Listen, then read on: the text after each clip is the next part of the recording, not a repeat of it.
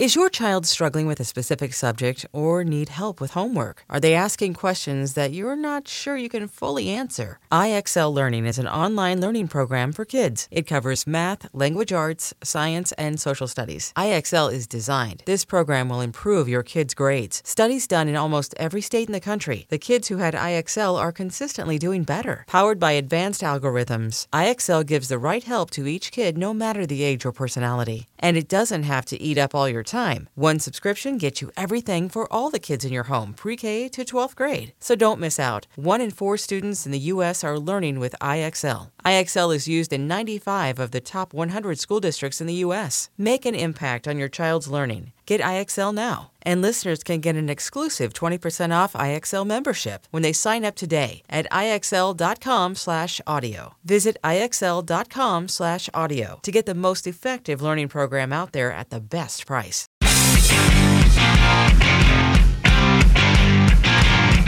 What's up, everybody? Welcome back to Comic Book Nation, the only show that does it all for geek culture and the official podcast show of comicbook.com. I am your host, Kofi Outlaw. I'm with my co host over here, Matthew Aguilar, in the studio.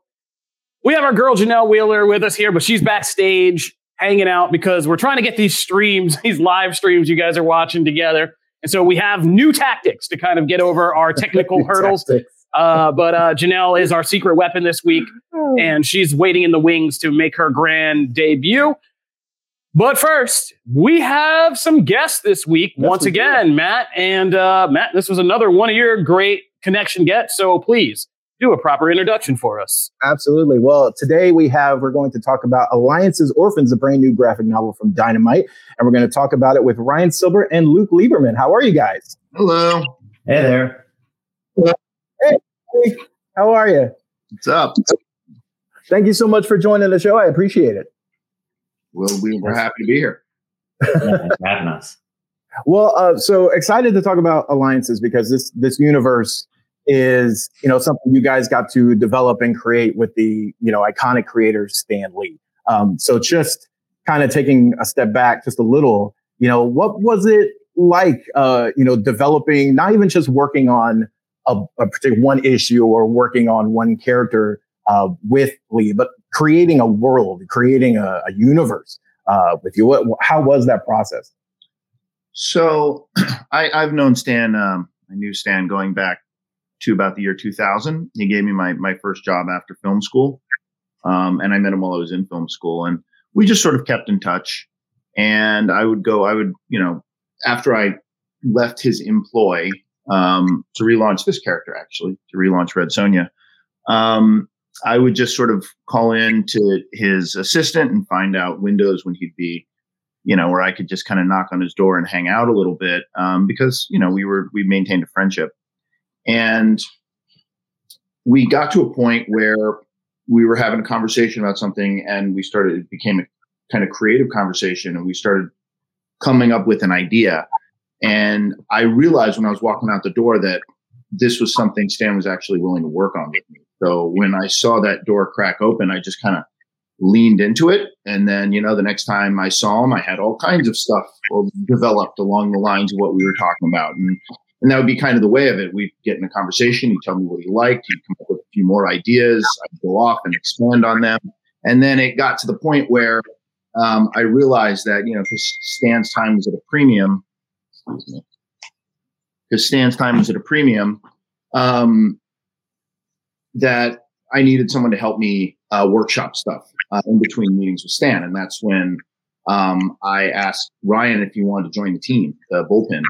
And uh, obviously he said yes. And then that would be kind of the way of it. And the thing of it is, I mean, obviously at that point we were working with the most experienced storyteller in the world at that point. Um, No pressure. well, you got to, I mean, as Ryan learned, you have to have a very thick skin because Stan, he doesn't have um, like patience for your feelings. Like if he doesn't like something, he just he'll just tear it out. Like you, you could have worked on it for a week, it doesn't matter. Um, you know, he was very straightforward, very like always going right to the heart of the matter, always kind of cutting through the artifice to the heart of the story. Um, and you know, when we when we were developing this, it was just kind of pure world building exercise because we weren't, you know, we weren't trying to, I don't know, develop a TV pitch or develop a feature film treatment or, or, you know, comic book or, you know, obviously when this first came out, we, we were just sort of Dungeons and Dragons world building for a couple years. And then, um, it kind of came time where it was time to start showing our hand to people and like, you know, making some actual product out of it. And um, that's when Audible came along. And this is, I guess, 2017 when Audible got involved. And um, they got involved, and that was sort of a that was a cool idea for Stan. It it felt fresh to him, um, just because he hadn't done you know an audiobook really. Um, and so anything that got Stan excited, obviously got the rest of us excited, and that's that's kind of how the first book in the series, The Trick of Light, um, came out in 2019. Uh, and then we did a follow up book uh, that Wil Wheaton read for us in 2020 or 2021. And actually, I don't remember what year it came out. And now uh, we have Orphans, which is the third uh, in the series. And the, the, the, opening prologue in Orphans, which is the book that we're here to talk about, um, that Bill Sienkiewicz did the art for, that was that prologue was the kind of the first thing we, we created with Stan. That was like that was kind of the kernel of the universe. I don't know if you guys had a chance to read it, but that was the kernel of the universe. The idea of the inventor um, being taken slave by this sort of dominant alien species, and then you know wiping out the rest of his planet, keeping him alive, and forcing him to make their weapons, and then obviously he turns his greatest weapon against them.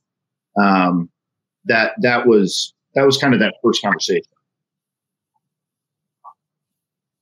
Uh, Ryan, did you want to um, add add to that? Because I mean, that's such an interesting thing that like the the third book actually has the first thing that yeah. you wrote. That's so interesting to me. Yeah, you know, listen, like like Luke said, it's like Dungeons and Dragons, and I grew up, you know, on comics with Luke, and you know, it was, but you know, one of the things I loved playing was those TSR uh, Marvel Dungeons and Dragons games, and this was like an opportunity in real time to like work with Stan as like you know, t- pull all of the interests that he had and all the kind of skill sets that he had, which is like editor, writer, uh, storyteller, creator of characters. Like he got all of it in one mix, and it was kind of a really fun, kind of like surprising way of working because it was like not a rush to market on anything.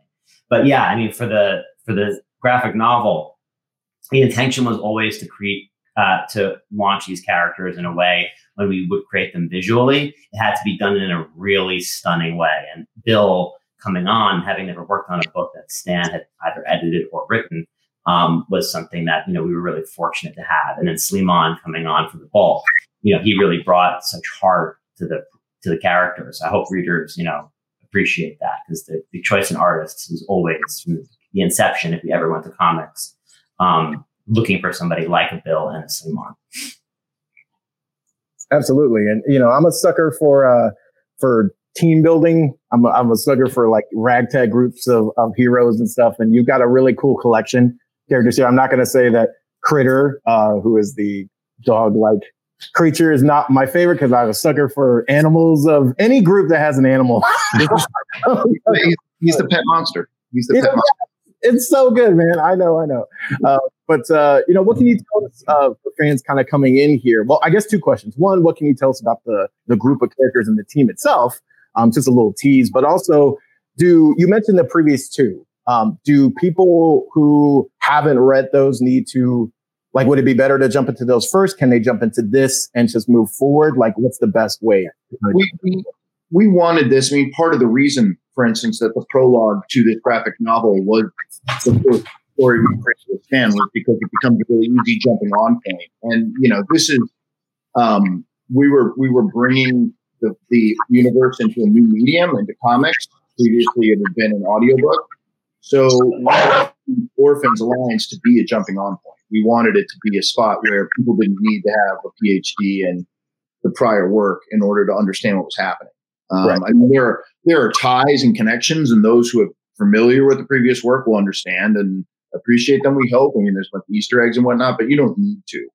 Um, in terms of the team, the reason they're called orphans is because the hive, when they would destroy, when they would wipe out a planet, they would keep one member of the species alive as a kind of um, you know, for experiments and to sort of study them and and so the orphans are each the last of their kind. They're each lone survivors. There's there's no one else like them. Every everyone that they ever knew has been wiped out. And so they have to kind of form a family with each other.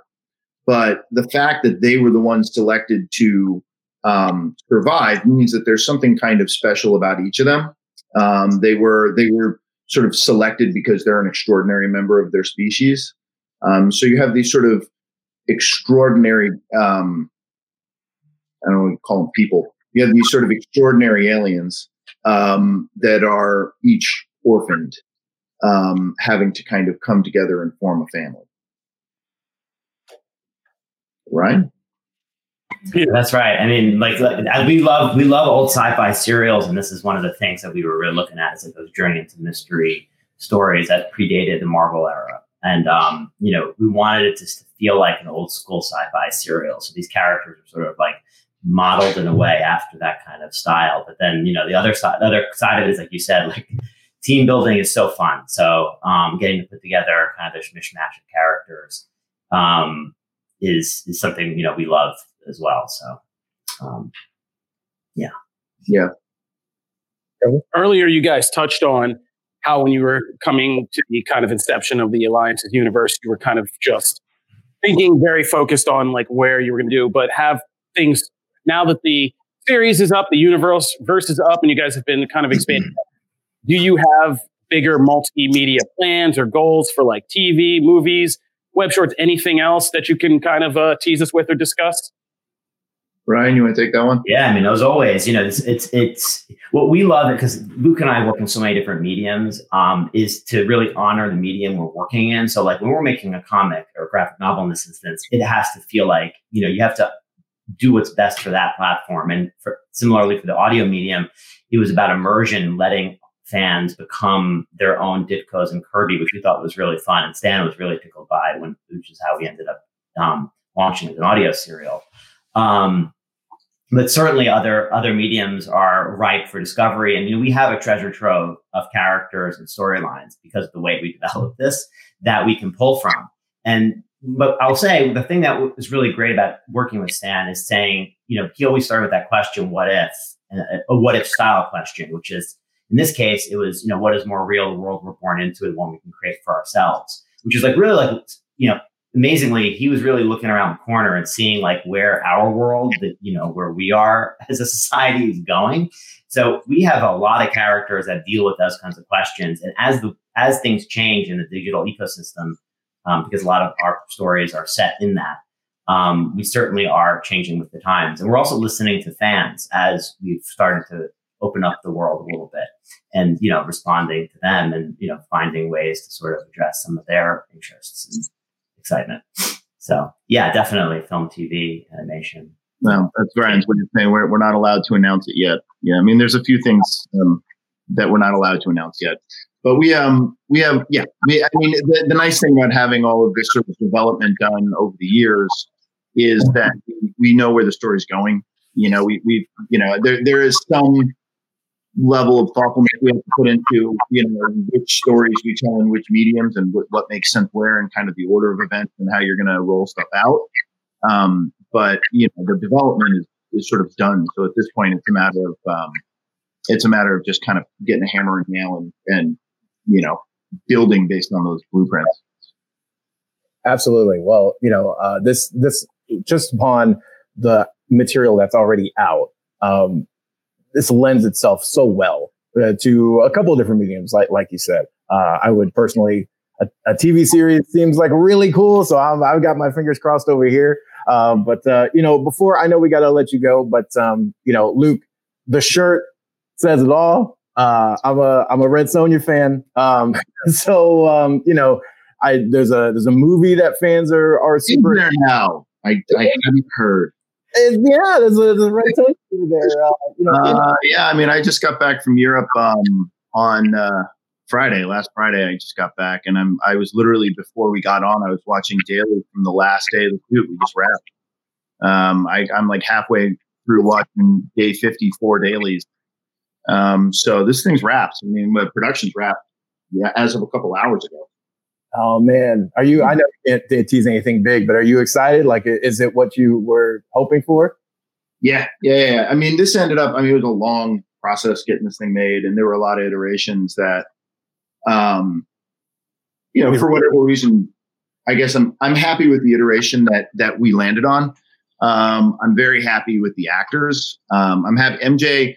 Like, look, MJ. What we needed and what MJ is is a true fan you know, somebody who wanted to make this movie since they were, I mean, since she was young, since she was a teenager. This is a movie that she's always wanted to make. So we brought the right energy and passion and kind of, and she understood, you know, she understood it. You needed somebody who really understood the genre and our world and the community of fandom to know how to make a, a movie for those people. And um, Matilda, thing about Matilda is that she sort of is authentically um, she's got real depth. She's got real, like, real toughness. But this was a tough shoot. There were nights it was like 45 degrees and we were covering her in fake, in, in, you know, studio rain and stuff like that outside. And she was running around. And it's not like the character wears a lot of clothes.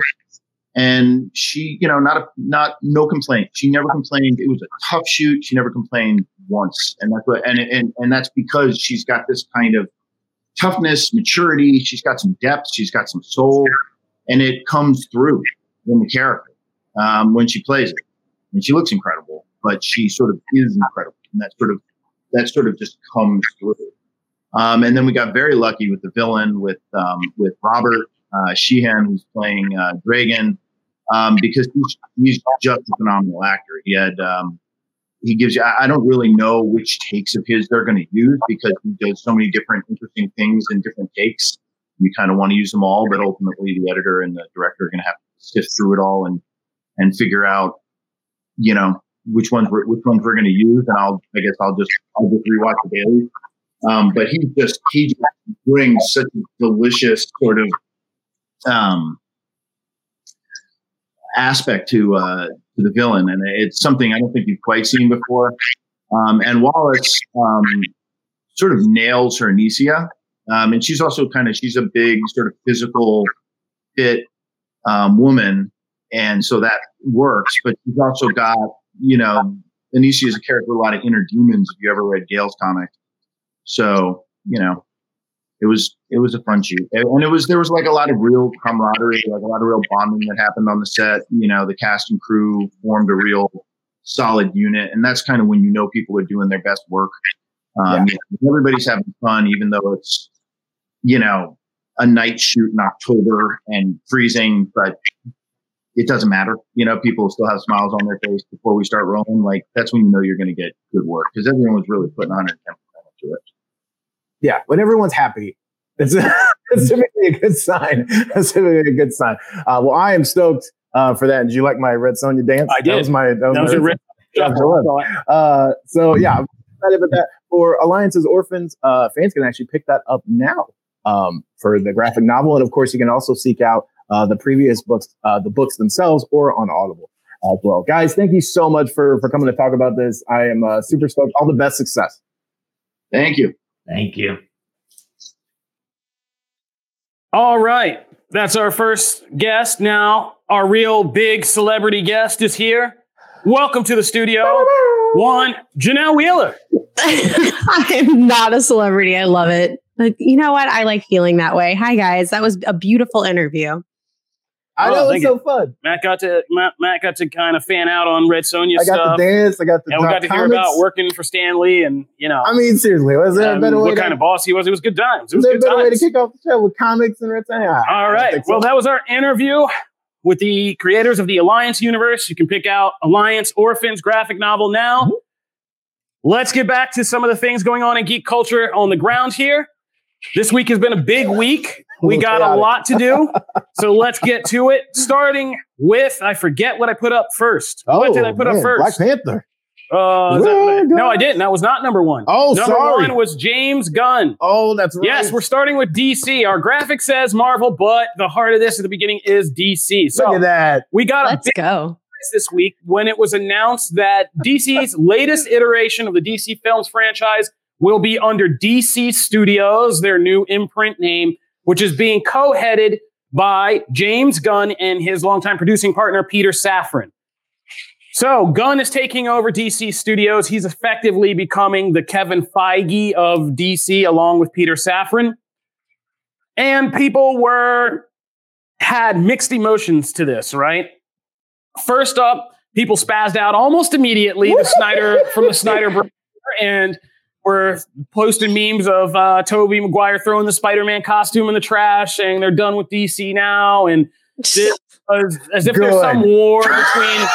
There's been this perceived war. Okay, so for people who don't know, kind of had two big director creators influences, which was Zack Snyder, who did Man of Steel, Batman vs Superman, and Justice League, and James Gunn, who did The Suicide Squad and its kind of TV spinoff Peacemaker.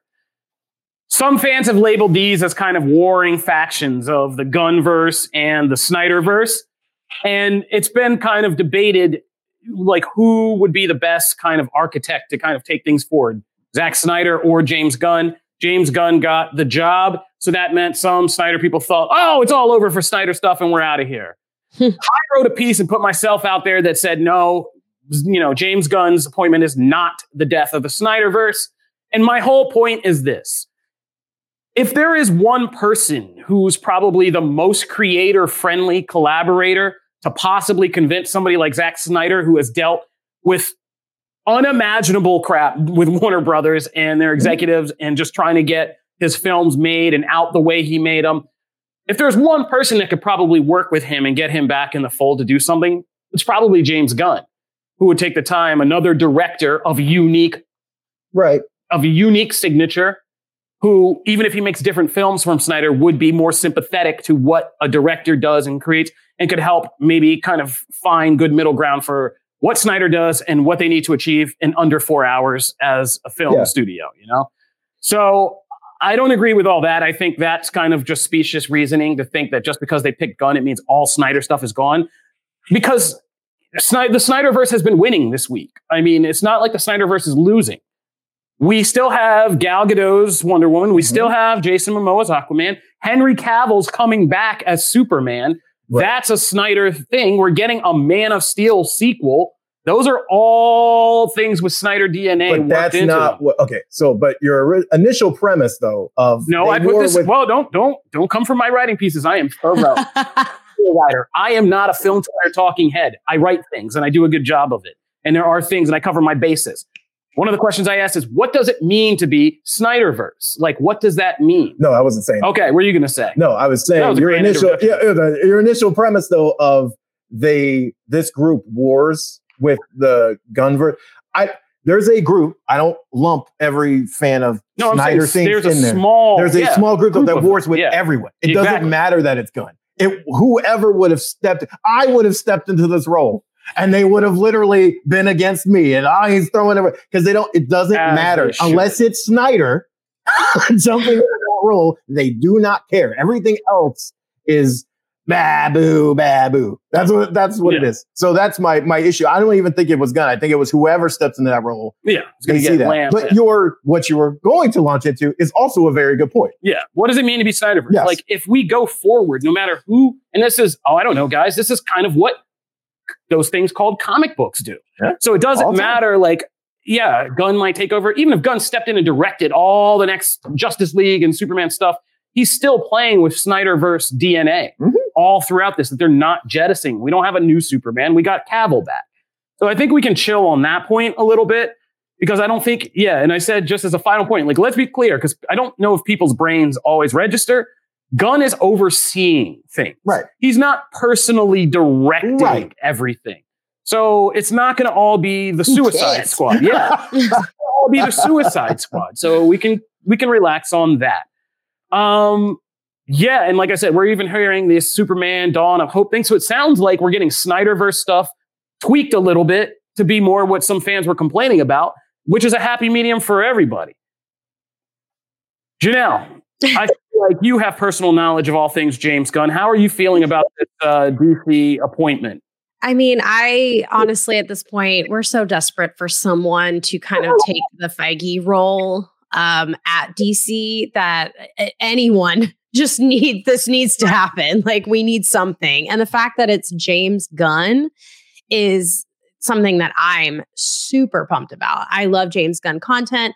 I trust his voice. I trust his knowledge and comic books and all things related to comics. He has tons of experience working with a successful, um, you know, MCU thing, and he has tons of DC experience as well. So I really don't know who else people could really hope for. I mean, I, if if we were holding up, I know there were m- murmurs of The Rock taking this role as opposed to James Gunn. I would choose James Gunn 20 times over The Rock just for a simple knowledge in this nerd world. So I don't really understand anyone not loving this. I, I don't know what people's expectations are. I, I guess some people just want it to keep sucking.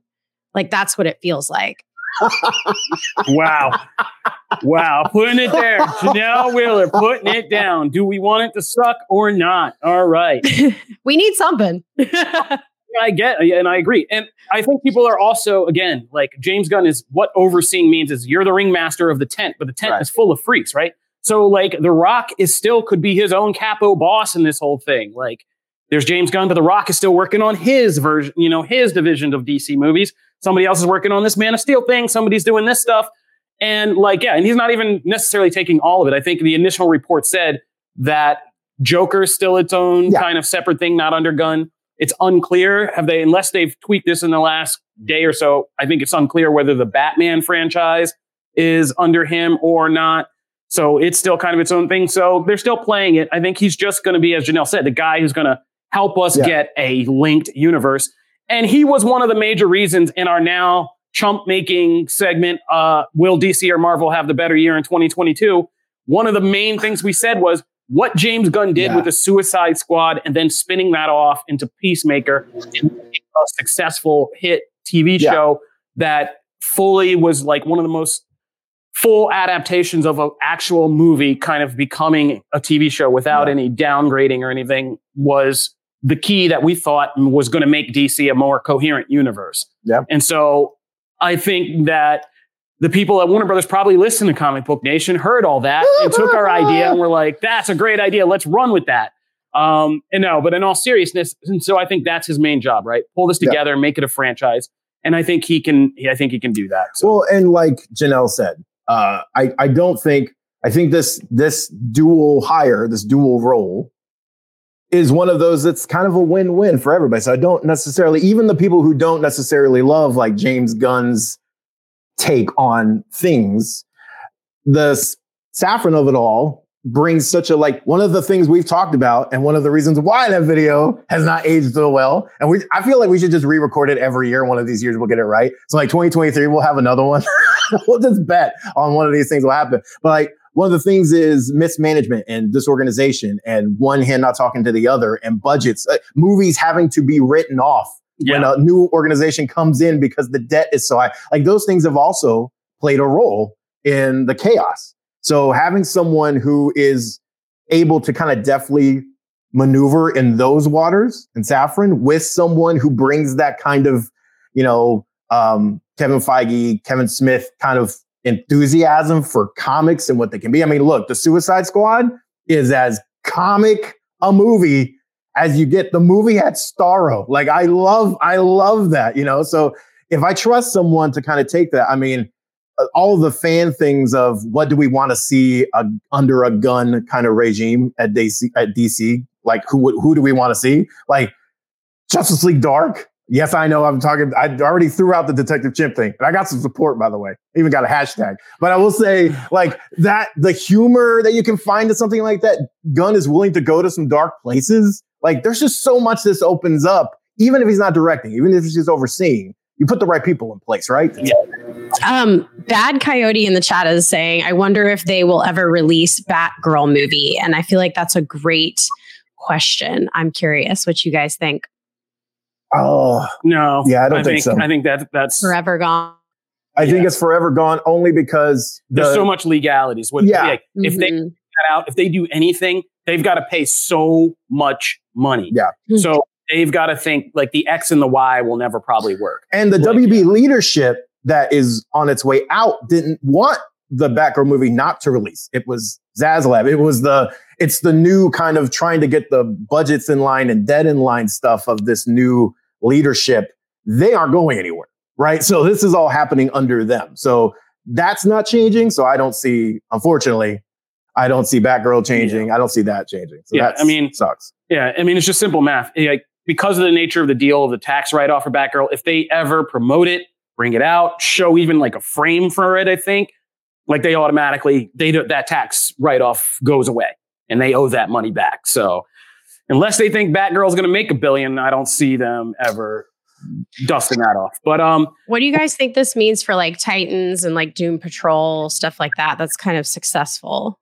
I think that there's a lot of this that's probably going to be decided. I think Gunn is taking this job at a point Mhm. where a lot of this is decided. I wrote about that too. I think the Flash is a big reset. That I mean, his job is effectively going Yeah. to start making stuff after the Flash.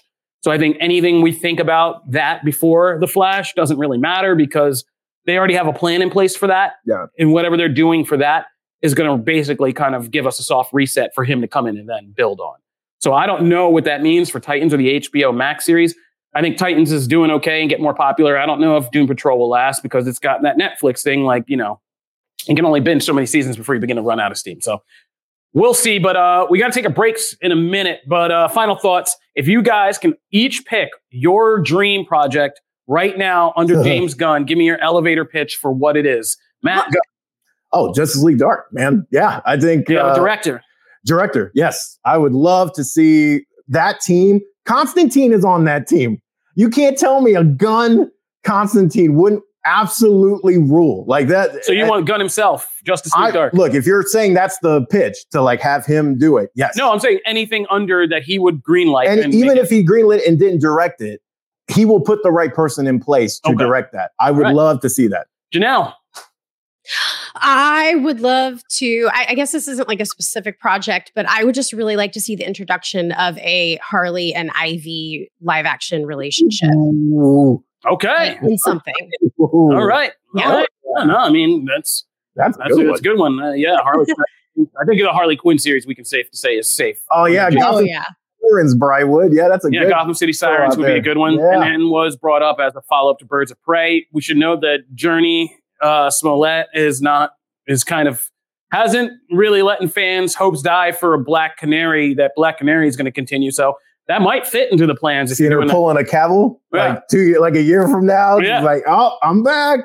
but that was always in the plans originally a long time ago. It was Right. supposed to go um, Birds of Prey, then a Gotham City Sirens movie, and then like uh, uh, Birds versus Sirens. yeah, movie, that's because that's where Batgirl Yeah. was originally going to. and that sounded in. dope to me. So I'm Yeah, for that. I like that. idea. Um, I still want my question TV Oh. series. I would love to see Gunn. You know, Which one? That's what I was thinking about. I'd like to see them both. I'd like to see it be a multi kind of, you know, detective story where we come, where it's the Vic Sage, the end of Vic Sage. Something happened to Vic Sage. Renee Montoya's taken up the mantle and has been, is new in the role. And it's a mystery that extends over both their times as the question and it leads to something bigger in the DC Oh, universe hell yeah! And you use for that little tiny series to flesh out like so much Batman stuff, you know, because we need a new Batman for this and a whole in a good Batman lore, and then it leads to some big conspiracy in the DCU that I like can lead to the that. story. So boom, use something small, go Sign small, and kind of She-Hulk this thing. But instead of doing comedy, we do a full kind of neo neo noir Oh, detective yeah. story. He directing it, or he's just getting someone. I would love to. I would like to see him directed. I know he's busy, so I would also. I'd be cool with him getting somebody. I mean, he's Like, supremely uh, busy. We've yeah. given him three movies. Maybe just Terrence Winter. Terrence Winter didn't do um, the Penguin series. He didn't end up doing the Penguin series. So maybe Terrence Winter from Boardwalk Empire or something like that would be great for like, uh, yeah, just a detective, like hard gumshoe noir thing that's all but set in the DC. I like that, man. in the question, figuring out some crazy stuff that's happening behind the scenes and uncovering some big plot. Uh, two quick notes from the comments. Uh, one, I do love the uh, Ryan Reflects brings up the Marvel Studios special presentation format. I would like DC to bring in something like that for these kind of one-off things. I think that's perfect for their Elseworlds Yeah, that'd be cool. vision anyway. That'd be really cool. Uh, and then two, I found the other metal fans. Yes, thank you, Max von Strucker and Brywood. I'm always getting shouted down on metal here, and it's nice to see some support. Wait, you guys Yeah. want? Oh, yeah, baby. The That's medals. metal. All right, Love it. time as any to take a break. When we come back, we are getting into those first Black Panther Wakanda Forever reactions and getting ourselves emotionally prepared. We're going to talk about some new TV shows that dropped in this week and give you some quick reacts to some new trailers that came out that everybody's talking about. So stay tuned for more Comic Book Nation and subscribe on YouTube and Apple Podcast if you haven't already.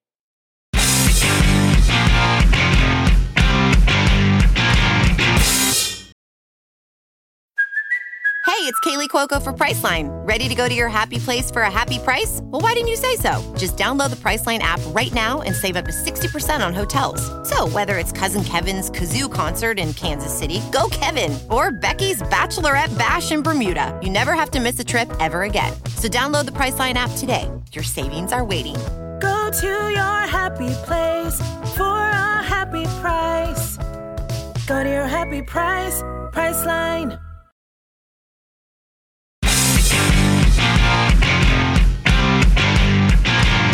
Welcome back to Comic Book Nation, the only show that does it all for geek culture and the official podcast show of comicbook.com. We just had a fun interview with the creators of the Alliance universe, and we just talked about the changing situations at the now titled DC Studios with James Gunn. But the biggest news of this week is no doubt, as our image by uh, by Peter back here clearly shows, is Black Panther Wakanda Forever. So, Black Panther Wakanda Forever held its big premiere. And, uh, you know, we might be the official podcast of comicbook.com, but we don't get to do fancy things like go to premieres. They know better than to let us out for that kind of stuff. But we sent some people from Comic Book to the Black Panther 2 premiere. Uh, Phase Zero hosts uh, Brandon Davis and Aaron Perine were out there in some velvet suits. If you want to live through that whole thing of their velvet suiting, Velvet do look that. good. Velvet They do. good. I mean, Velvet's they look, both man. look good. Aaron brought the colors. I mean, I can't. I was can't stunned. I was can't. I can't hate on that, man. Yeah, the fashion was on point. They did good. Comic book fashion. We should do our no show. We should like yeah, do a whole other show about this. But um, yeah, we have some first reactions for Black Panther Wakanda Forever now in, and I believe we have a graphic that kind of pulls up uh, what Brandon and Aaron both had to say and their instant reactions. Look at that, the production values. So, Brandon Davis, or let's start with Aaron. Aaron said that Black Panther Wakanda Forever is an emotional journey and well worth the wait, and he really loved the movie. Brandon said that Black Panther is epic and especially in scope. He also highlighted uh, Tenoch Huerta as Namor as one of the better villains, and that word has gotten him in some hot water, but I think he meant antagonists the MCU has had to offer. And he says, and he admits that emotions are heavy. Ryan Coogler ups his game on the action. It's a lot to take in, it's a lot to balance, and it is powerfully good. So they both of them have a lot more in their respective Twitter threads, which you can check out. Um, we'll be posting them in our article for, with this episode. We'll post links to their Twitter kind of reactions so you can read them in full. But they kind of nailed the consensus that we've heard. Um, at the same time, this is a Marvel movie, and so not all of it has been shining. Some of people have said that they were kind of underwhelmed by Black Panther Wakanda Forever, or there was too much Marvel in it. Um, these are not new criticisms. We've heard them before. My question to you and Matt, what are you showing me here? What is happening? Is there No. something? Is there something happening live? Oh, Venom 3 director. Yeah. Wait, oh, what? Breaking news? oh, breaking news. Oh man. I was trying to be sly about it. yeah, we got breaking news. Uh, Venom 3 has a director. If you don't know, we uh, sometimes get hit with breaking news in the middle of one thing, so we don't have to stop anything, but we're just going to say that uh, Kelly Marcel uh, is going to be directing Black or Black Adam. Black Adam is 2. directing Venom 3. Oh, Ugh. I was so pumped for Black All right, I'm trying to figure out who Kelly Marcel is and what she's directed before. I can't remember off the top of my head. This is the fun of breaking news on this show. Okay. So, as we're saying this and we're going to figure out this whole Venom 3 thing, I think the basic point is We're getting a Venom 3. yeah, we're getting a Venom 3. Okay, so she did Oh, she did Saving Mr. Banks in 50 Shades of Grey. She also did uh, Terra Nova, the the uh, TV series Terra Nova. Never watched it. I wanted to, but I never watched it. and she was a screenplay writer and executive producer of the original Venom. before taking Oh. over as director of Venom 3. So she's already in. yeah, she's in the franchise, and she and, produ- and Tom Hardy are going to be working on this together. I love Saving Mr. and Banks. so it just looks like they're keeping it in the family. Janelle, do you ever see Saving Mr. Banks? Oh yes, and that was spectacular. Great movie. Yeah, Saving Mr. Banks is a great So movie. good. Thought it should have won that year. I, I campaigned, Yeah. but yeah. it did. I campaigned really hard for that, but it, I, I didn't. So that's cool. What do, what do you feel about Venom Three? You like you loved Venom Two, didn't you? Oh, she yeah. wrote, wrote Saving Mr. Banks. Let's just be clear about that. I don't want to confuse things. Yeah, I liked Venom too, but I was also drinking a very strong IPA. It was like my first time back in a theater.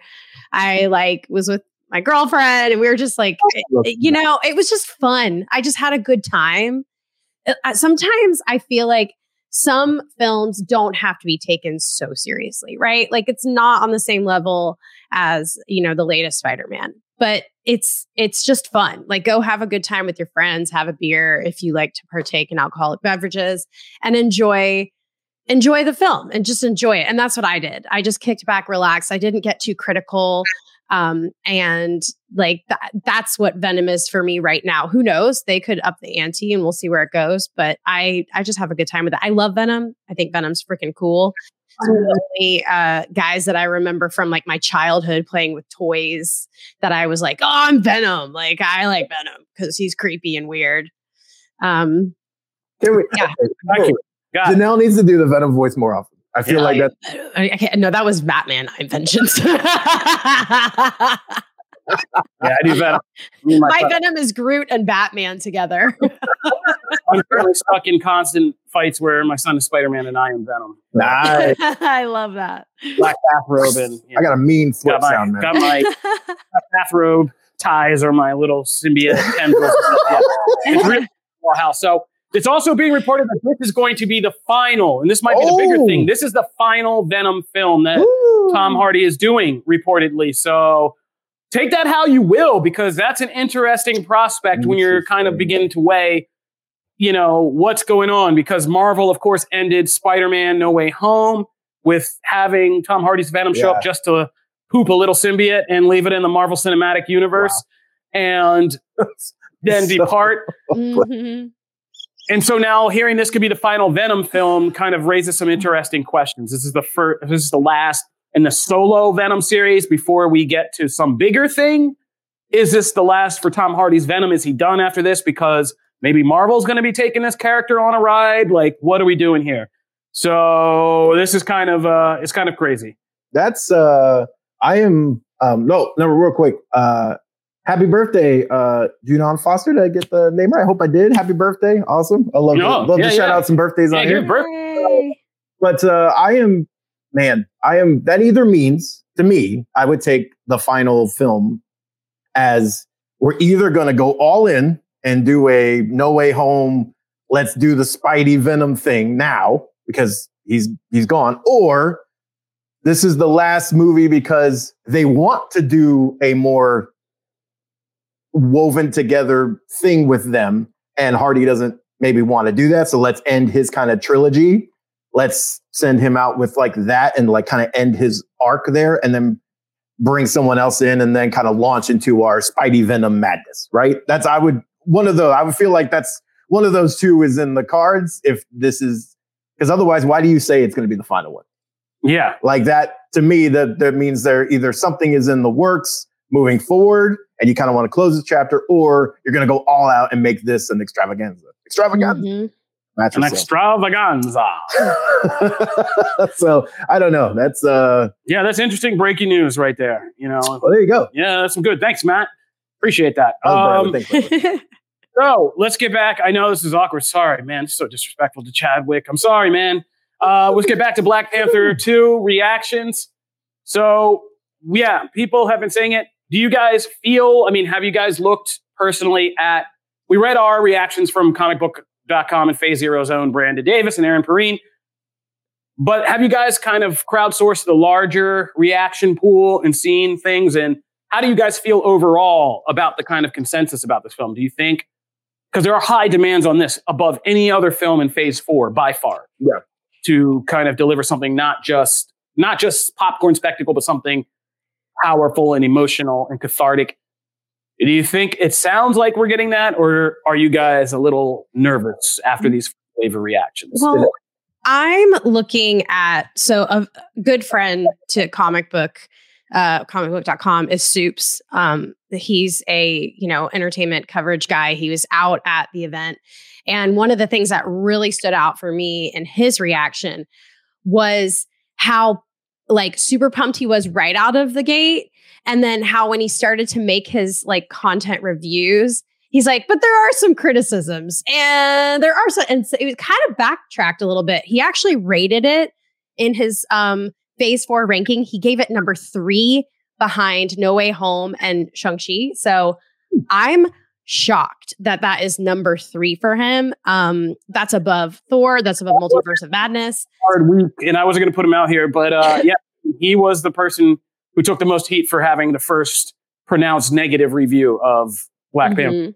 Yeah. So I feel like I, I I wonder if it's this moment of like when you're in this room and you're watching this film, it just is so compelling and it kind of just you're just so wrapped up in it. And then maybe once you leave, you're going to start thinking a little, digging a little deeper, thinking a little harder, getting a little more critical. I feel like that's kind of how I've noticed several of the people that attended the premiere kind of handling it. Yeah, no, I, I, I, I agree. I think I was actually surprised by the amount of not negativity, but the amount of criticisms that I saw in those initial things, like in those Mhm. initial reactions to things, especially from like it really felt positive people. really positive people, and also like the premiere, like everyone's so amped up, right? It's it's a Mhm. fear. And I think what might end up happening in a in a different way is what happened with Thor. Um, Mm. I feel Love and Thunder, everyone was just like over the moon about when they first Mhm. out. And then when the movie kind of like as the weeks went on and the movie came out and people started to see it, those same people were kind of like if you talk to them after the fact, they're like, you know, they had some issues with the movie. Like, like it kind of was one of those things. Like if you're in the atmosphere and you're in that moment with everybody else, you're like loving it and everyone's feeling the vibe. And then after the fact, you start to like the cracks start to really show themselves. Here, like Janelle's saying, this is such a this isn't just a movie for like a lot of fans. This is a like movement. it's yeah, because you know, Mhm. First Black Panther did so much. Yeah. And then also too, just the personal tragedy that's involved in this, right? That there's it is a memorial in a lot Yeah. of ways. So yeah, I can I can totally understand you getting swept up in in those things as well as the movie. And then later on, as you have a chance to kind of step away and just look at the movie, yeah, I can see that kind of like, well, did I love like how what they did with this character? When when those kind of things start to be the focus and not everything else that surrounds it, maybe you don't love it as much as a a movie. And yeah, it might you know fall in some rankings. I have been very happy with the stuff I've been seeing about Namor. Yeah. Um, and you know, I don't. I hope he is not a villain because that's not what. That's not part of what makes him compelling. Typically, when he's used as a full-on villain, he's very one-note and forgettable, in my opinion. So Gotcha. when he's more of a ruler and he's looked at as he's not conflicted, but he just has his kingdom's uh, wants and needs at heart, and the surface world a lot of times just you know craps all over them. so like he's always like that's his main thing and also he's kind of a haughty you know kind of ego he's, he has an ego you know so like some of that gets warmed in but like when he's a full-on just a villain i hope he's not i hope he is kind of just an antagonist in this part like they're two they're butting heads over something and i hope that is made Yeah. clear I mean, there are rumors out, and we're not going to get into any spoilers or rumors or leaks or anything. But yeah, I mean, it is kind of rumor. I mean, it's the, and we've all suspected this because it's been in comics that there could be other forces at work to set these two nations against each other, and maybe Namor isn't quite a villain so much as, like you said, a king who's just doing what he wants to do for his people. Yeah. and I think there's, and I've always thought there's going to be an interesting thing about this, about like what makes a king and possibly, you know, a dead T'Challa somehow teaching a live Namor, you know, lessons Right. that transform him as a character going forward. Yeah. So Mhm. I've heard good things about Namor. I've also heard good things about Riri Williams. Yeah, and her- buddy, and I got. Dominique Thorne, the actress, and her kind of debut in this. as kind of being She able to. And we've seen clips that are out with her kind of holding the screen with Danai Gurira and Letitia with Letitia Wright, and so you Yeah. know she's coming in. We get that Riri strong, like, in the okay, movie yeah. and Riri on the soundtrack. I know. I keep thinking people are talking about Rihanna, like Yeah. whenever they say Riri because of the overlap there. We get a dose of Riri, yeah. Yeah, man. Uh, that track is uh, making people float. I was just writing about that coming in here. Lift me up, Rihanna song now out. So uh, yeah, I mean, yeah, and then even in the comments we have people saying I think Namor's going to hit, and like we always said, like I think it's going to strike a chord with the kind of Latino community, especially kind of getting this hero and a representation of Aztec culture. So I'm I'm kind of really curious to see, but um, yeah, we got something coming in. Uh, what was that? No, I'm cutting something. Oh, you cutting something? Okay. Um, I already know I'm gonna love this. By the way, like this is so me. I can tell by all of it that it's just I'm gonna eat this up. So any negative things are probably not gonna come from this person. All right. Well, let's go. We got a lot to do. We we have our show as usual is overpacked. Um, real quick, quick reactions. Uh, we're not the Marvel show. We have a Marvel show, Phase Zero, where they broke these stuff down. But quick reactions. How did you guys feel about the Ant Man three trailer, Matt? Um, it was uh, it was fine. Okay. Uh, all right. It Then I'm coming out too. It was just fine for It me. was fine. It was fine for me. I wrote an article that people were mad about, but it was fair to ask. But that Superman news that same day kind of killed the Ant Man trailer, and this was just okay for me. It's still Marvel. I mean, and I think this could end up being better than Black Adam, but I, I still think that like Black Adam visually just has made me tired of the grand Marvel green screen kind of standing in front of green screens with you know epic CGI depth to them. You know, I, and there's a lot of that in this trailer. But I will say I am very curious because I think this part that we're watching now with Cassie Lang setting off a beacon in the quantum realm could be an event that is much bigger than this movie.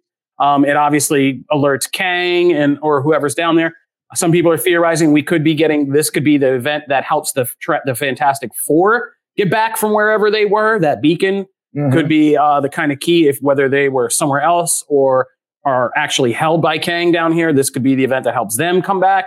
So there's a lot that I think is going to come out of this movie, but um, in and of itself, it just feels like another strange journey, adventure, journey into mystery type deal that we've seen, like Fantastic Voyage or something going into side of a body. Except- Fantastic. yeah, we're going into a miniature universe, and it's just okay to me. But um, Did I'm I- excited to see Jonathan Majors as Kang and learn what secrets there are and see how they're going to finally open up the quantum realm from the first Ant Man that we've been waiting on to see what this place is really all about. Janelle, I need you to bring the hype here. Um, well, I just don't understand what else do you expect it to be uh, than a green screen like big Marvel film because like we already have a non-green screen like e- existence with like She-Hulk and like stuff like that, but like this is Ant-Man and he gets tiny, so like how else I mean, what else could it be? It can't be like a drama.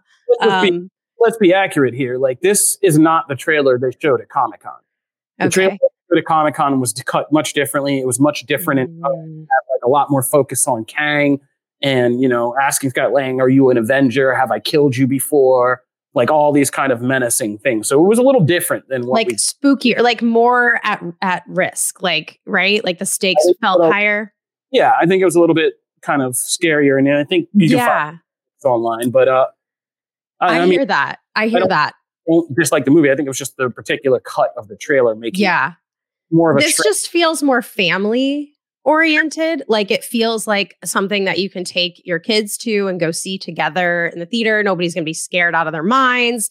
Yeah. Um, which is fine. Like it, there's a place for that. Like this, I'm glad that it exists. Like we need diversity across all of our projects that we're getting from the MCU. But uh, uh, for me, I I felt the hype like crazy. I was excited, but Ant Man is also I love it. I love Ant Man. So Yeah. I might be biased in that. I might just be like, oh my gosh, anything you're dishing out from Ant Man, I'm so excited Well, about. And yeah, No, go ahead. No, go ahead. yeah, it, it was just awesome. It was just I, I for me so fun. I loved the visuals of this other world. I thought it looked really really cool and well done. And I mean, it's Marvel, and I, they always do such a great job. So I'm, you know, I'm not even nervous about this. I feel like it's gonna be badass. um, yes. on let's address there is a big thing coming out of this trailer, which is a theory about the rings that are around Kang's kind of armada and city, Chronopolis, which I assume that's Chronopolis, um, and how they match the designs of Shang-Chi's 10 rings and the bangles in Miss Marvel. And so there is a popular theory that these are all big power items that have been kind of floated through phase four. And I think so. And I think these are going to be, I think these rings are the technology that allows Kang to kind of move through realities, time, and things without him or his army being affected. Yeah. And I think whatever their connection to them is explained, you know, however it's explained, I think these are going to be the things that are given to people who will be able to protect those who survive into secret wars, right? Because theoretically, Shang-Chi should be able to maybe use the rings while Kamala can use her bangles to whatever incursion event thing to maybe be the life raft that kind of gets them to secret wars, is my theory. Wow. Take a, it how you will. Damn. And, and so those characters will be with other characters, and the ones they're with, the ones they protect, will be the ones who don't get a race. Okay, so I I will uh, I think I think that was you, I think you two have way more uh, to like share like insight to share and stuff about about this trailer. I just thought it was I I the reason you were hyped for this movie probably I, would it be safe to say is Kang? Yeah. Okay. That is the reason I'm not. And the sheer amount of helmets that I, I counted at least five helmets in this. There Four are a lot of helmets. four, four for the Pym Lang family, one for Kang. That's a lot of helmets. There are a lot There's a of reason to be happy about this. I, I just can't. I, I've said this a couple like before, right? It's so it's no secret. Kang does not excite me as a villain, and I'm not exactly like over the moon that he is like the next, like the big overarching thing. So I just Jonathan Majors is amazing. He's going to kill it as the role, but I'm just saying like as a character and a concept and everything, I just don't care about Kang. So like the fact that the most to me like that this is going to play so heavily into that and I agree with Kofi on the part of like the trailer. I was excited to see the one from Comic Con because of the things they talked about and played up of like, you know, I feel like those those comments.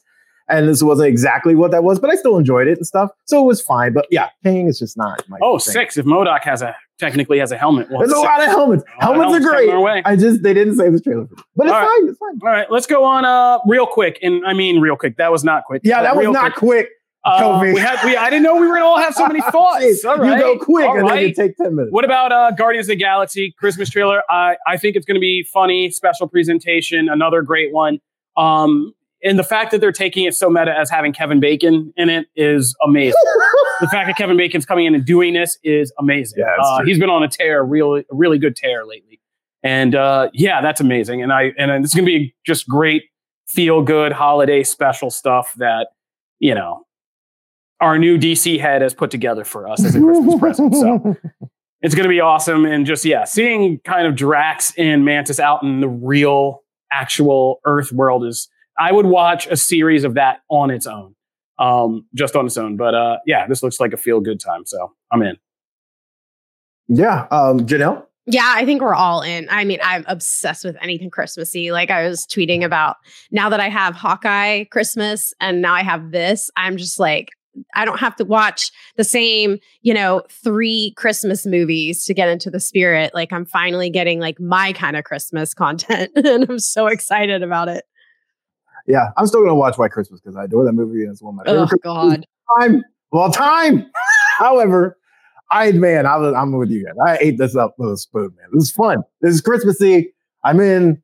I like Anissa's been fighting, like has been me and her have been just waiting for November 1st so we can put up our decorations. Like we are there. Yes. This is amazing. I am happy. That's it. Yeah, all right. So that's Guardians of the Galaxy Holiday Special. we are in.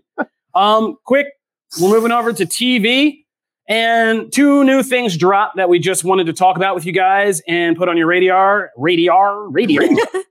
uh, the first is Amazon's Peripheral, which was only on my peripheral before it debuted.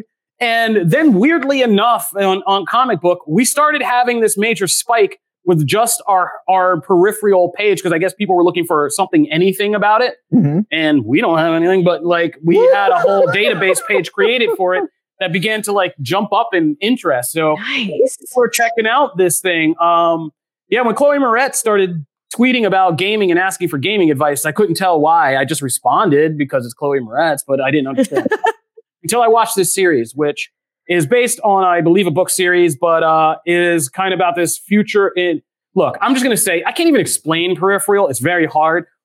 But I think what people are kind of embracing is just how weirdly eclectic this movie is, or movie, the series is, Mhm. but how it works. I mean, heavy Southern characters with these thick accents. Who one's like a master marine tactician, Yeah. one's like a incredible gamer in this kind of advanced VR gaming thing.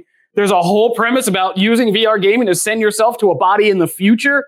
Um, yeah, and a conspiracy taking place over Yeah. two time periods. It, it's wild, man. But it's so it somehow works and it's very enjoyable.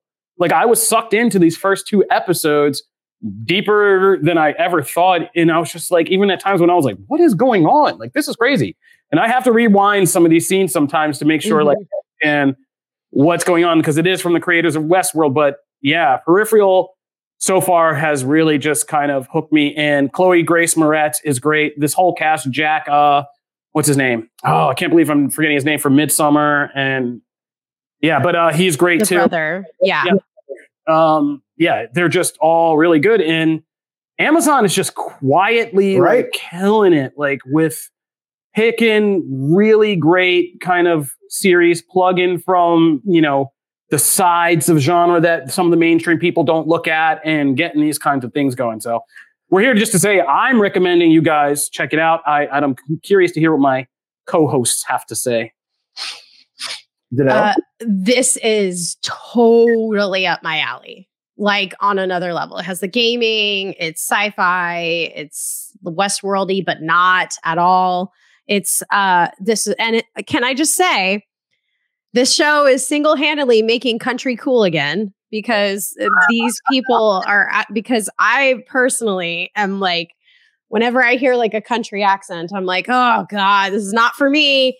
And I'm like, no, wait, I can relate to these people. Like, this is really cool. And I don't hate my state that I live in as much. oh my god. So I said, so it, it subverts a lot of what you think you're going to see with these characters. Like you hear them with these thick, almost like redneck country. Mhm.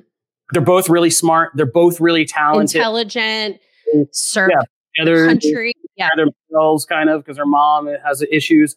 And yeah, and their level of just skills and what they're doing. And even their reactions to the first episode, like when there's this thing in the first episode, not a spoiler, where there's a major kind of confrontation that in any other show, you'd be like, oh my God, like these people are going to get slaughtered. There's going to be this big dramatic shootout. There's going to be a lot of death.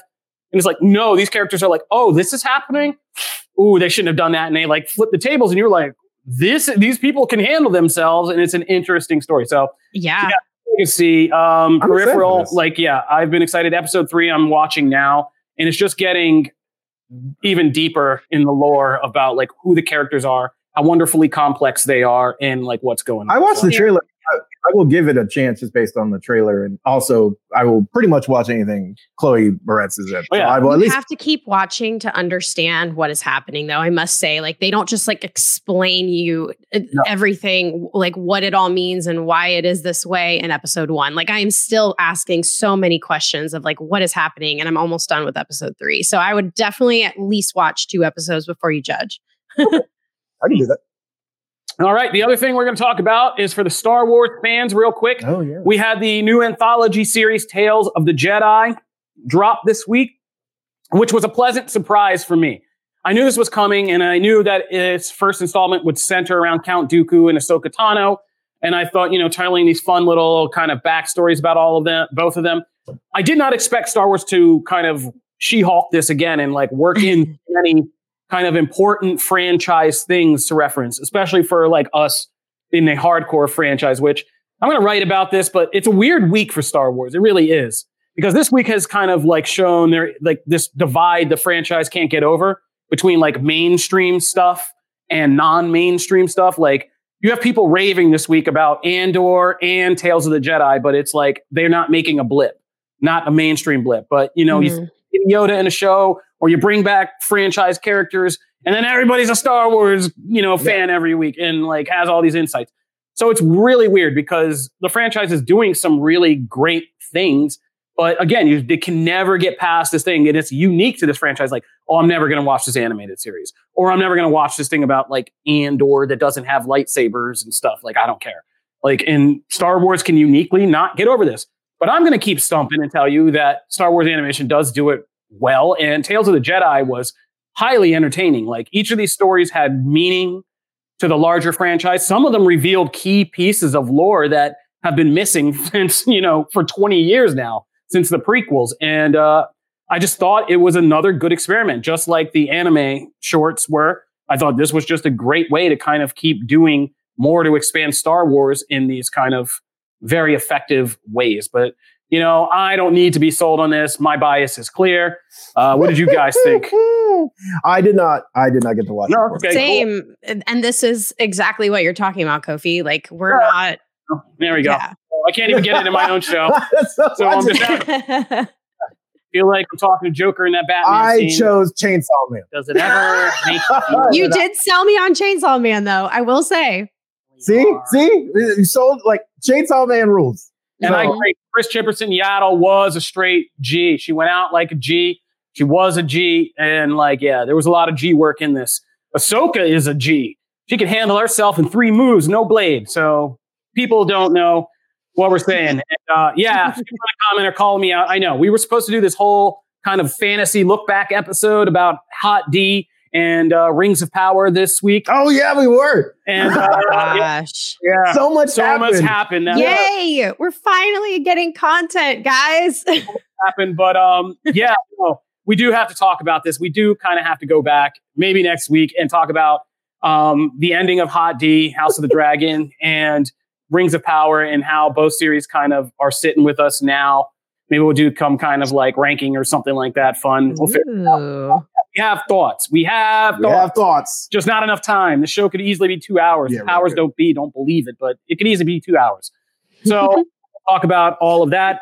Um, but we got to get out of here. And Matt, I know there's a lot of stuff we got to get to in your corner before we do. So well, let's throw it over to you. Oh, all right, cool. Yeah. Uh, also, yeah, check out Chainsaw Man. Chainsaw oh yeah, Man I'm rules. sorry. I had Chainsaw to stop. rules. Chainsaw Man and My Hero Academia right now are both killing it on the anime front. They're both on Hulu or Crunchyroll. And Andor is you guys are failing Andor, man. It's so good. Andor really is good. so Yes. good. Um, Check out Andor. I wonder why that one's. People don't think it's a character worth exploring, and there's no lightsabers. There's literally nothing. Look, I didn't think this was a like, character yeah. I I want not worth exploring, but I didn't wasn't interested. And then this show turned me around. Like I, but I'm just in, if you are watching, I'd be curious to see like if it's more people are falling off Mhm. or or it's just people aren't giving it a chance at all. Um, I think people no, the we did a report on this. The internal show that it's actually retaining really well. Okay. Um, and it's going upwards in slow, but like this show, it goes upwards in slow trends, but steadily as people say, Okay. okay, this is quality. I'm Yeah. gonna keep watching it. It's also the challenge that Andor doesn't give. It's not a Twitter show. Like there's so much and Yeah, layers to it not. That people can't go on and be like, "Here's my thoughts on Andor spoilers." Or did And you like, see the yeah. big thing that Or happened on look at the gif I made. Like you know, nobody cares. Like not in that way. No. not in that way. yeah, not in that way. It, it, actually, it actually makes you think and write and do stuff. I don't know. Granted, Rings of Power meant wasn't for- that either until like you know last. No, couple no, episodes. but uh, yeah, so, no, Rings of Power was, but just for the wrong reasons always. Yeah. Uh, yeah. So, yes. So anyway, lots of good stuff there. Um, so let's talk uh comics. We're gonna start with Action Comics 1048. I love that we're talking about Superman. This is yeah, it's been good. Kal El Returns Part Three. We've been covering the other parts here, so trying to keep it all sequential together. I've been reading it, but I've also been secretly mad that you've managed to sneak like Superman back into my. Why? Just because uh, I try to keep your agenda at a, at a fixed at a fixed point. I saw a jumping on point and I stuck it in here. Plus, it feels like with Henry back in the mix, right? It's perfect time. Perfect time to talk Superman. It is. Um, You are correct. ironically, this again, what I feel like these last three issues, and this one very much so, have done is actually not like, yes, Superman is a focus, but it's really done wonders for Metallo and Lex. And like, those are really, to me, the most interesting characters in this issue. Uh, there is some larger Superfan family stuff that happens, uh, which I, again, I really enjoy kind of seeing them interact and and how the world is kind of dealing with this, you know, big former war world here. We also get to some very lovely look. Anytime Bibbo shows up, yeah, I'm a sucker for Bibbo, man. I love Bibbo. That reaches back to like my, you know, when I first discovered Superman and stuff, and those comics, he was such a big part. So yeah, I love a random character, but I so know. awesome. and it's he's so ridiculous in some ways. Superman has an but I love in-universe Stan who's like a big bro. but now he's part of the family, and it's so good. And I love too that like there's a you know some people talk about like Superman. One of those kind of comic complaints is like you know they don't get like Batman. So has so many moments where you're like he's just such a badass. You know, Batman's just has that Batman moment. And Superman doesn't always have those moments, but when he does, and like here, there's that mo- there's a moment of he's like, yeah, that's happening over my dead body. And he's such a he's so freaking cool there. And like he's gonna defend these kids, you know, and these kids are like, you know, yeah, there might be something uh a threat, you know, kind of this latent power and stuff. I just always love seeing him just punch Orion. I I don't hate that character, but that character could come across as such a jerk 90% of the time that it's very nice to see him decked out. So I there's some great moments here, but Metallo and Lex, like those moments just hit you. And I did not expect that coming into this to be just riveted by this side plot that is really going to become a, a bigger focal point. But what do you guys think? I think that you kind of touched on, and I was just kind of refreshing my memory here, but uh, I think you touched on something that has been long over maybe or maybe overlooked. I think people have been so obsessed about how to get Superman back and make him exciting in a modern age that we forget sometimes these heroes aren't just themselves, and you need to kind of make their world interesting. And I think what this this particular story arc has done is, like you said, it's yes, Superman's there, but it's also taken time to build out a world around him and new kind of focuses that are very interesting when he's not on Yeah. not screen but on panel or Yeah. on page like like you said the whole thing with Lex kind of seducing Metallo and taking time over 3 issues Yeah. to develop these things it's not comic booky it's actual more dramatic depth storytelling with who these characters are why are they going through these emotions more Tony Gilroy frankly um like why are they making the choices they make and and kind of getting you there and that works so that Superman is kind of reframed as what he should be, which is almost this larger than character kind of icon. And whether it's an icon to John as the loving father, or to the world as this hero, or to like the bad people of the universe as this kind of, you know, unstoppable threat, or just in this case, a guy whose will is, you know, immovable. He tells, you know, Orion of all people, like, yeah, no. and how many people can do that? Yeah, exactly. And when Superman says it and stands there, like, what do you do? Like, you cannot do him. And so, like that, understanding that's who the character is, like a force of will, an icon, that kind of larger than life stuff. I think they're doing a very good job with. Yeah, Janelle, what do you think? Um, I'll be quick. I there is a lot going on that I don't know. Uh, like I don't know certain people, and it's just there's a lot. It's a lot, and I wish I had a little bit more context and understood what was happening first. Yeah, no, I get that, and also, yeah, like uh, is mentioned in the comics, like for like the fourth world group of characters, they they actually haven't been featured in the last two issues, and that's kind of where we jumped on. So yeah, like that, they kind of come in, and you're kind of like, oh, I, I was even surprised. I was like, oh, hey, like that's uh, a real Okay. and stuff. But yeah, I can totally see that. Um, Yeah, uh, but has it made you curious to stay on?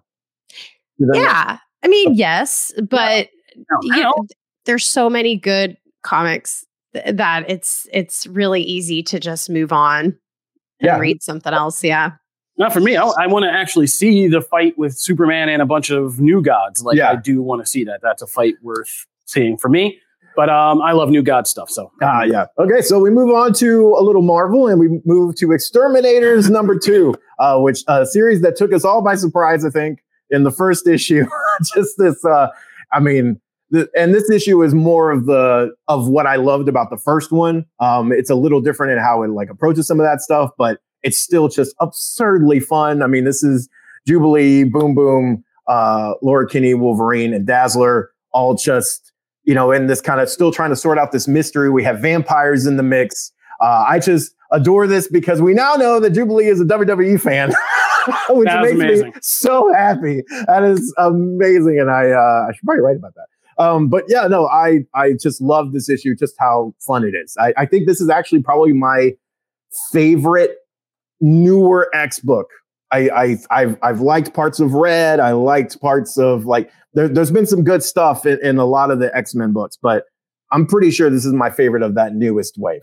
um, are we in Reign still? Are we in Reign of X, Dawn of X? I can't remember which which one we're in, but I whatever that era is, I think we're on to like something like this is my favorite of that newer run. What would you guys think? or something. Um, I don't know who greenlit this book. I don't know. I don't know who greenlit this book or like what they were on when the night somebody came with a perfect pitch. They must have caught them like at a restaurant, like two bottles of wine in. But whoever did it and however they convinced them, like good on them because Yeah. this this book is wild. Like every time I open it up and just start reading, I'm like, this is wild. From the moment it has a part like a a disclaimer warning in the beginning I about know. how violent and for adults only it is to just this all female X squad in this kind of satirical thing and this incredibly dark horror kind of setting. It, it just works. It's crazy. It is crazy how well this works. Like hearing Jubilee and Boom Boom go at it over like fashion choices in the middle of a In the middle. mirror thing that where that where their evil selves are beating the crap out of them out of mirrors and stuff. Like just that sentence alone is like comic books in a nutshell, but this works. And I love this series. And I love seeing these four characters Yes. together. Uh, What I never would have picked out. Never. I would have even put two of them together, probably. Like, it's so good. and it's so good. And it's so funny. And a little bit sexy. So I'm in. yes, very sexy. I'm so loving Dazzler. Uh, that she's she's my new girl, and uh, just the whole crew though. It's like a girl group gone crazy. It's uh, it's just really cool. Uh, this is nuts, and it may not always make sense in my mind, and I don't know exactly what's happening, but I'm here for it. I need to know there's a Nashville bachelor party going down like this this weekend. I do. I do hope this, uh, you know, continues to be something that you know, even if this season or this series kind of comes to a close or whatever, I want to see these characters Oh, move yeah. on to something. I want an ongoing that just keeps going because this is great. This is fantastic. yeah, they should be their own squad. They're, they're Yeah. hilarious. Um, and as Brightwood uh, brings up before we head out, uh, yeah, uh, Captain Marvel's next arc will have some mutants in the mix. Uh, so Janelle, we will we will get some some mutants in there, and you know maybe this can be the thing. We start to sway, you know, the the love of, of mutants that for uh, MCO Janelle. sw- uh, Maybe that does You're it. growing on me. Uh, yeah. Uh, so also, uh, real quick mention uh, because we didn't do a poll this week because we just had so much to cover. Um, but uh, Beyond the White Knight number six came out, and uh, oh my god, this is so good. The series is just amazing. If you were, if you love the White Knight universe's version of uh, Harley Quinn, like I do, this is you're gonna absolutely want to read this issue. Stuff between her and Bruce is amazing. Nightwing has been a jerk for a while in the White Knight universe, and finally we start to see stuff move. There's some amazing conversation happening with him and Bruce. Oh, the series is just chef's kiss, man. This is amazing. So yeah, so definitely check that out. But that's comics. All right. Oh, I think we've done enough. I think I think we've done the thing this I week, right? did. Like, yeah. Thank you for tuning in to Comic Book Nation, the only show that does it all for geek culture, and the official podcast show of comicbook.com. As I said at the break, if you're just getting into our show, and you know, it seems lately, like in the last couple weeks, we've had more and more new people jumping on. So be sure to subscribe on YouTube to our YouTube channel. Be sure to subscribe on Apple Podcasts or wherever you get your podcasts. We're on all the major ones. You can also catch us multiple times a week on the Mixible live channel of Paramount Plus. So check us out on Mixible. And just hit us up on Twitter if you want to talk, chat, get some updates, you know, debate things from the show with us. You can find me at Kofi Outlaw. You can find me at Matt Aguilar CB. You can find me at Janelle Wheeler. All right. Thank you guys for tuning in with us, and we will see you next week. Uh, no, no, it's not. It's not Black Panther next week, is it? No, it's the week after. Okay, so no, we will be two weeks to Black Panther, but we will be back next week, and maybe we'll do some fun stuff, like getting back, stuff catching up planned, on some of this fantasy and all that stuff. And we got wrestling, I think. Yep. Yeah, so we'll shift next week. It'll be a fantasy, wrestling, all this other stuff, and who knows what happens in Marvel DC. so stay tuned. We're Comic Book Nation. Peace. Bye, guys.